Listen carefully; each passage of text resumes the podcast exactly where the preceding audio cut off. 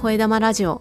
脱力系言語聴覚士コンのその日を積むトーク。このラジオでは言語聴覚士のコンが言葉声話し方にまつわる話や日々の雑感を一人でのんびり話したり時折ゲストをお迎えして楽しくお話ししていきます。聞いてくださっている方の肩の力をたらんと抜いていけたらと思います。今日は8月2日月曜日です。今日の札幌の最高気温は31.3度。ということで札幌で30度以上の気温が続くのは観測史上でも歴史に残るとか一番ではなかったとは思うんですけど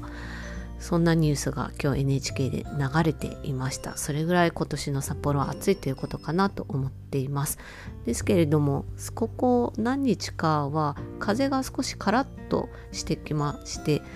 なんというかちょっと秋の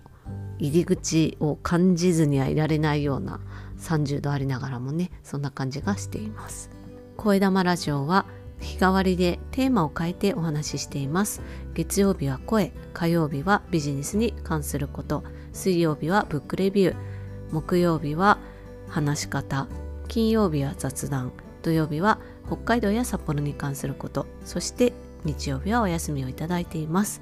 今日は月曜日ということで声に関するお話をします。で今日はですねいい声は誰のためっていうタイトルでお話ししたいなと思います。いい声っていうのはよく使われる表現かなって声に対する形容詞っていうかね声を表現する言葉としていい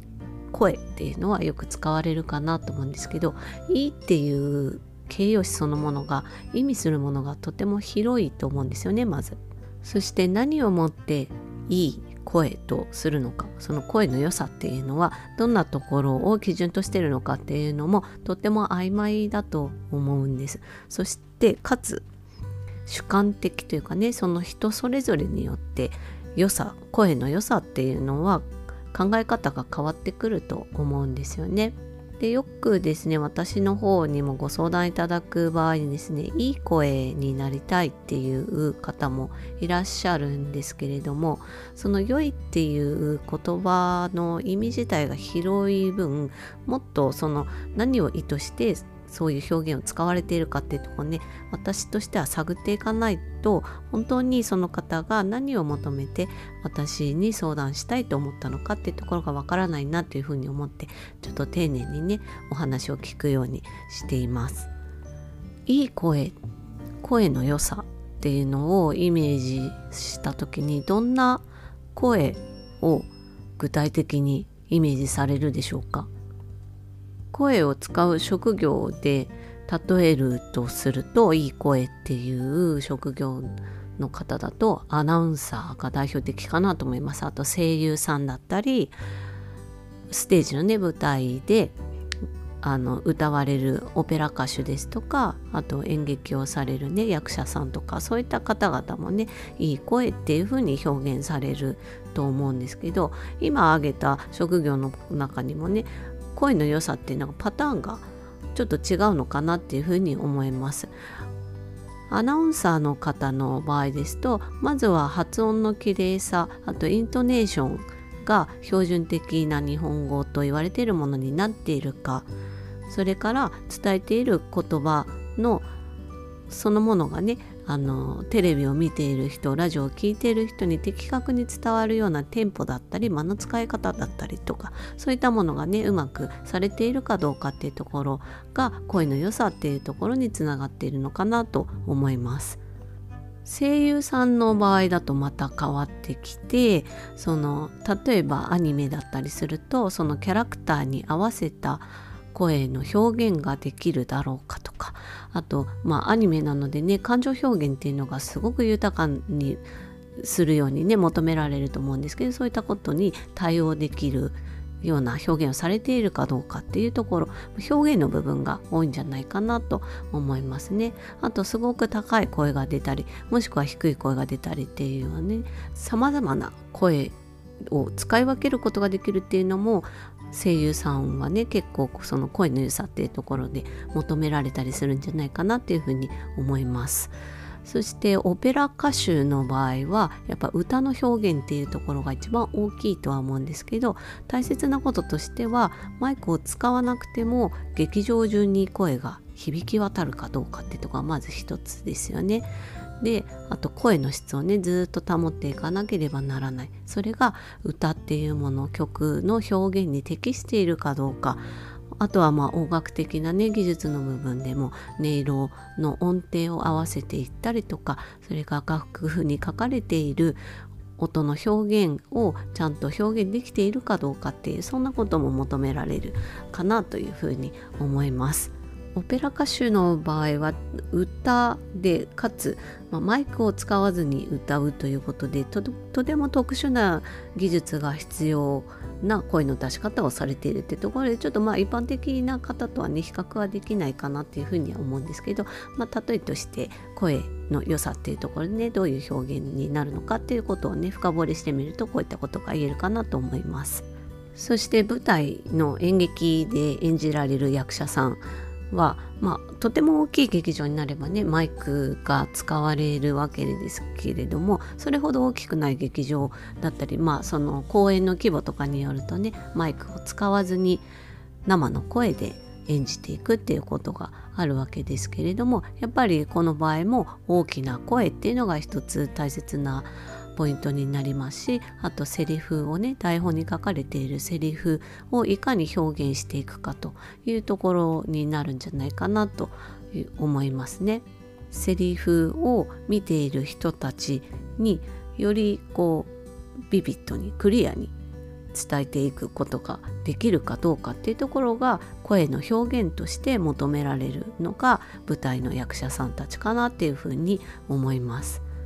で今言ったアナウンサーの方そして声優の方っていうのはマイクを通して声を出すお仕事をされているというところそれから、まあ、オペラ歌手だったり舞台の俳優さんとかになるとマイクを使わないで広い場所で声を出すっていうところで全く違う声の出し方を求められるわけですよね。マイク通してるのに舞台にいるみたいに大きい声出してるととても聞いてられない声になってしまうっていうところでねいくらアナウンサーのように綺麗な話し方をされていてもうまく伝わらないということが起きてくるわけです。で例えがちょっと長くなってしまったんですけれどもこういったように声の良さが求められる職業においてもそのフィールドによって良い声っていうもののイメージがねちょっとずつ深掘りしていくと違ってくると思うんです。でこれは、まあ、職業として声を使う方ではない多くの方々にも同じようなことが言えると思うんですよね。やっぱり場面によって声の出し方っていうものは変わってくると思うんです。仕事で話す時仕事でも会議で話す時とあと普段お仕事されてるデスクで同僚の方だったりととかとお話しする場合それからお家に帰ってね家族とお話しする場合またはお友達とお話しする時それぞれまた変わってくると思うんです。で声に関する評価っていうのは本当に人それぞれ聞いてる人の耳とその心によって変わってきます。あとね気分とかでも変わったりするんですよねそれぐらい振れ幅が大きいのでいい声って言ってもいろんな要素を含んでくるしそして変わりやすいということをね頭にとかちょっと片隅に置いていただけるといいんじゃないかなと思っています。でご自身がですねいい声になりたいって思った時にそれはそのいい声っていうのは何をイメージしてるのかっていうのを少しこう分解していっていただけるといいかなと思うんです。分解がもし難しければ、まあ、さっき言ったみたいに